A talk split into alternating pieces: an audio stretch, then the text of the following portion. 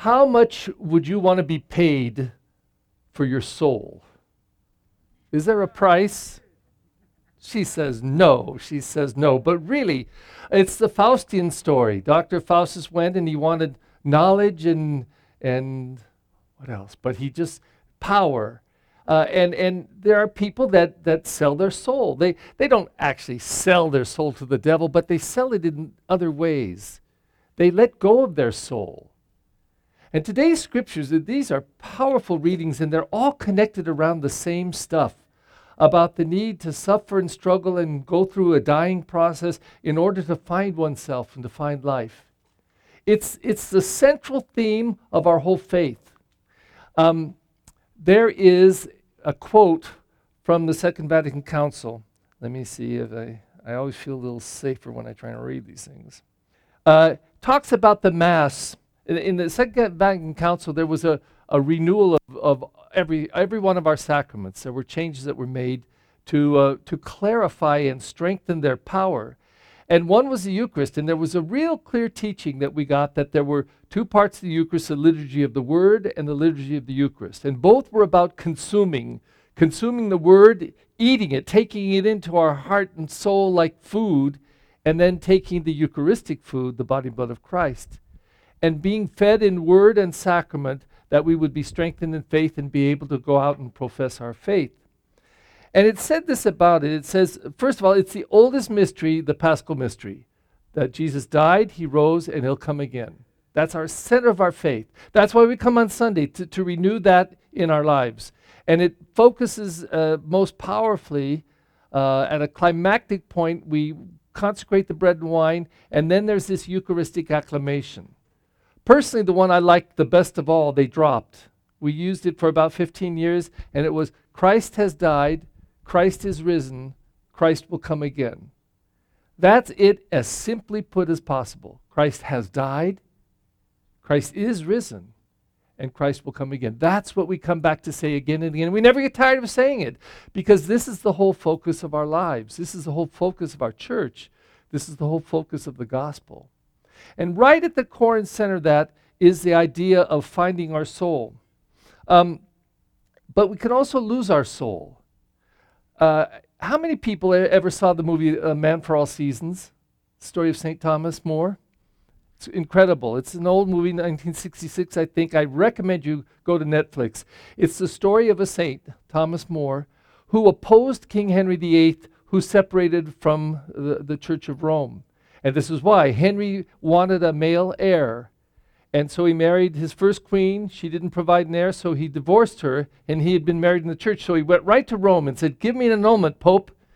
And so they did. They gave him an annulment. He married a second time. She didn't produce a male heir.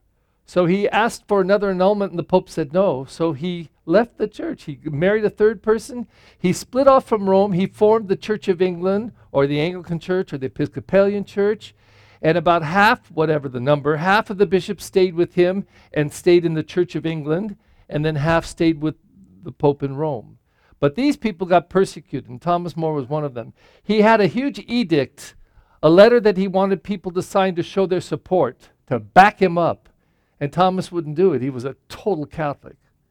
And so they imprisoned him, and they tried every pressure possible. And finally, they had a big trial and accused him of treason. But he was a, a very able lawyer, and, and it's, it's worth it just for the wit in this film as he responds and, and traps them all. He's just brilliant. But finally, the way he gets accused and, and, and actually uh, becomes uh, the treasonous uh, and, and the one who will die for it is because uh, a young man, Richard Rich, that's really his name, Richard Rich, uh, lied. He lied under oath and that was what they used to accuse him and, and to convict him. And so, as he's leaving the courtroom, Richard Rich, and he's about to pass Thomas More, who's now accused and going to be put to death, he turned to me and says, he said, Richard, may I see that medallion? He had a medallion, he had been made Attorney General of Wales, uh, the, the, one of the, uh, the countries of the United Kingdom. And so he takes the medallion and he says, uh, he looks at it, and this shows that he had received this office. This was the bribe.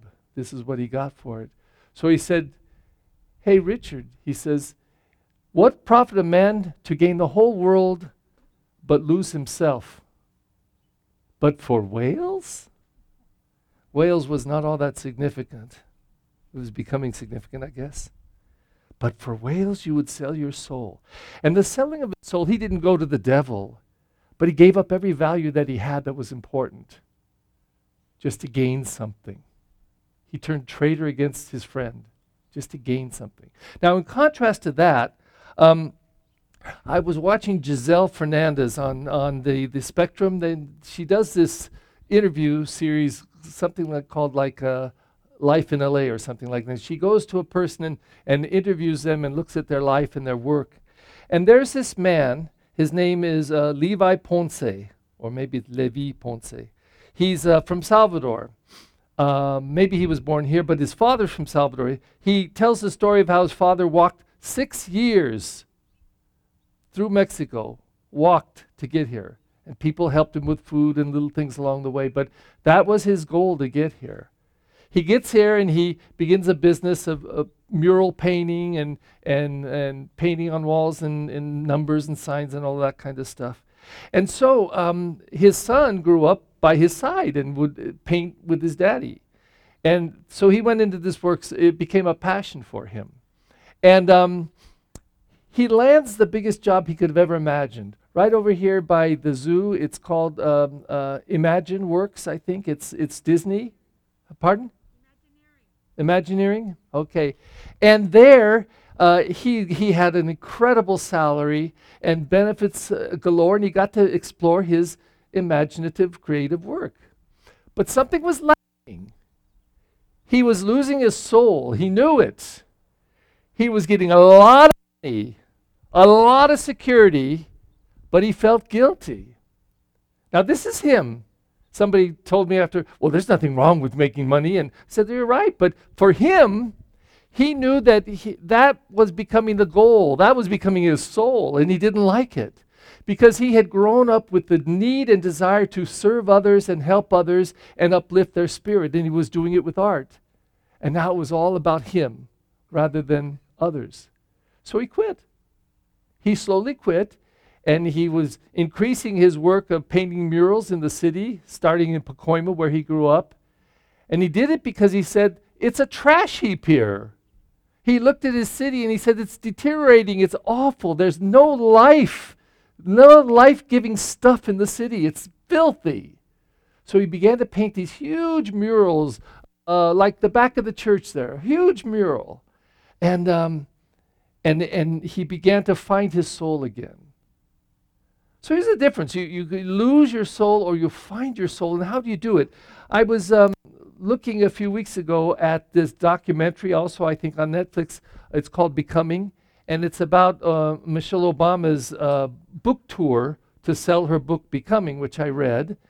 And it's really about going to 24 cities and, and signing books and her interaction with people and, you know, and their interviews and all. And in it, she said that she loved talking to the youth, that that just became an important thing to her, always was.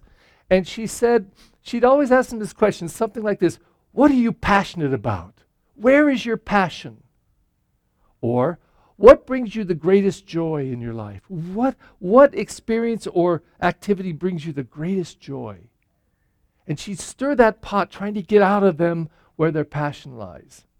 That's where the soul is, where this passion is, where we find the deepest purpose and the deepest meaning.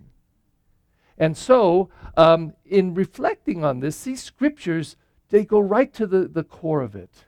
They go right to the core. And they tell us that, that we have to go through the process, the paschal process, the, the process of dying and rising. This is, this is not something we've got to do to follow Jesus, like to suffer or sacrifice, because he says that's a good thing just to sacrifice and suffer. But it's the process by which we find our soul. And it's the process by which we get more and more and deeper and deeper into it.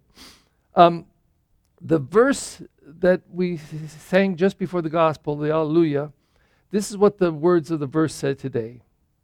May the Father of our Lord Jesus Christ enlighten the eyes of our hearts, that we may know what is the hope that belongs to our call.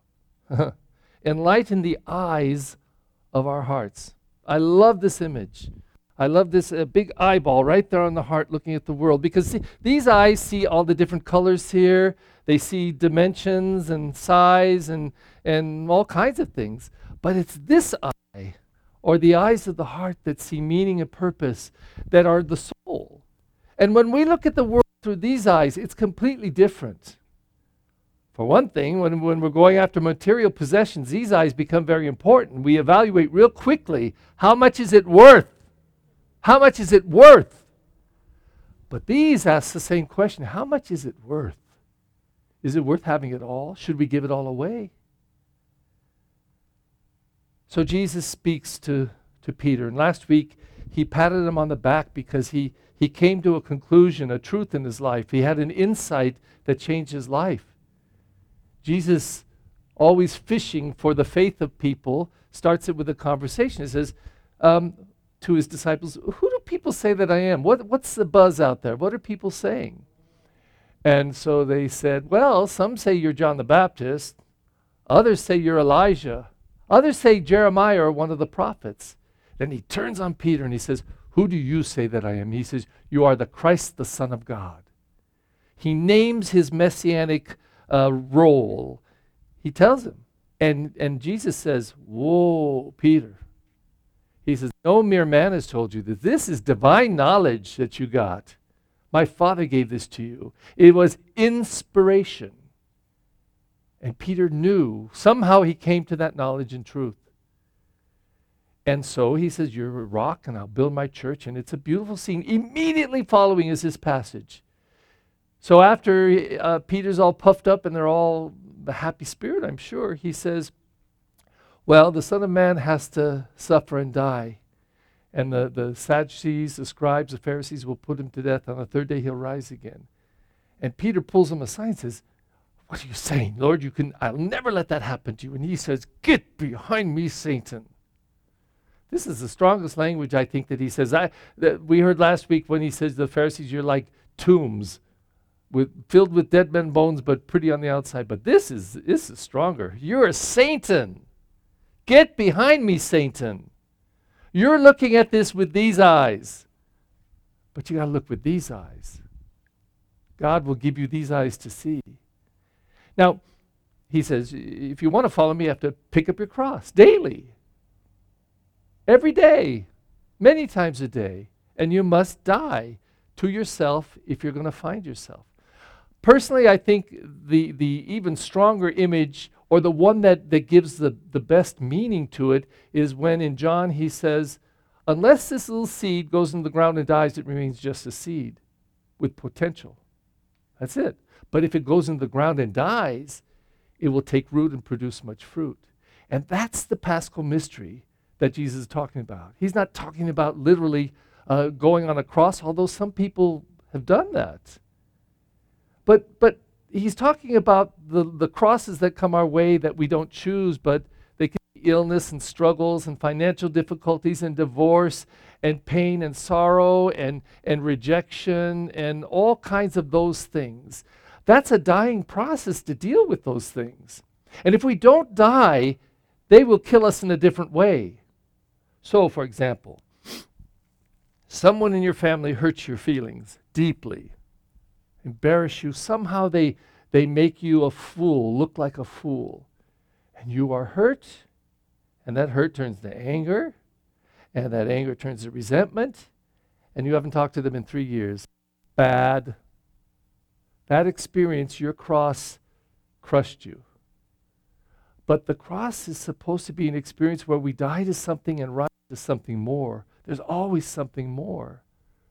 So we take that hurt, that anger, resentment, and work it in a spiritual way, going with the eyes of the heart and soul to let it go, to let it die, and to, to overcome it. And Jesus did it perfectly on the cross. He, he's the most simple example. You've heard it a thousand times from me. They accused him, they arrested him, they stripped whipped him, they spit on him, they put a crown of thorns in his head, they beat him, they made him carry the cross, they nailed him to the cross, they lifted him up on the cross, and as he's dying on the cross, they're mocking him, and he says these incredible words Father, forgive them all. They know not what they do. That's dying and rising. Father, forgive them all. He could have said, I'll see you all in hell. He didn't do that. Father, forgive them all. That's dying and rising. That's the paschal mystery. And that is, it's not follow me to be like a good little Christian. He says that's the key. That's where you find your soul. And it takes spiritual energy to go done. Today, I, I really believe we're being invited into the call, the call of Peter, the call of all the disciples. But but that's not enough to just patient and hear the call. What we have to do is to embrace the cross as the central mystery of our lives. That's why we come here and gather again and again. Christ has died. Christ is risen. Christ will come again.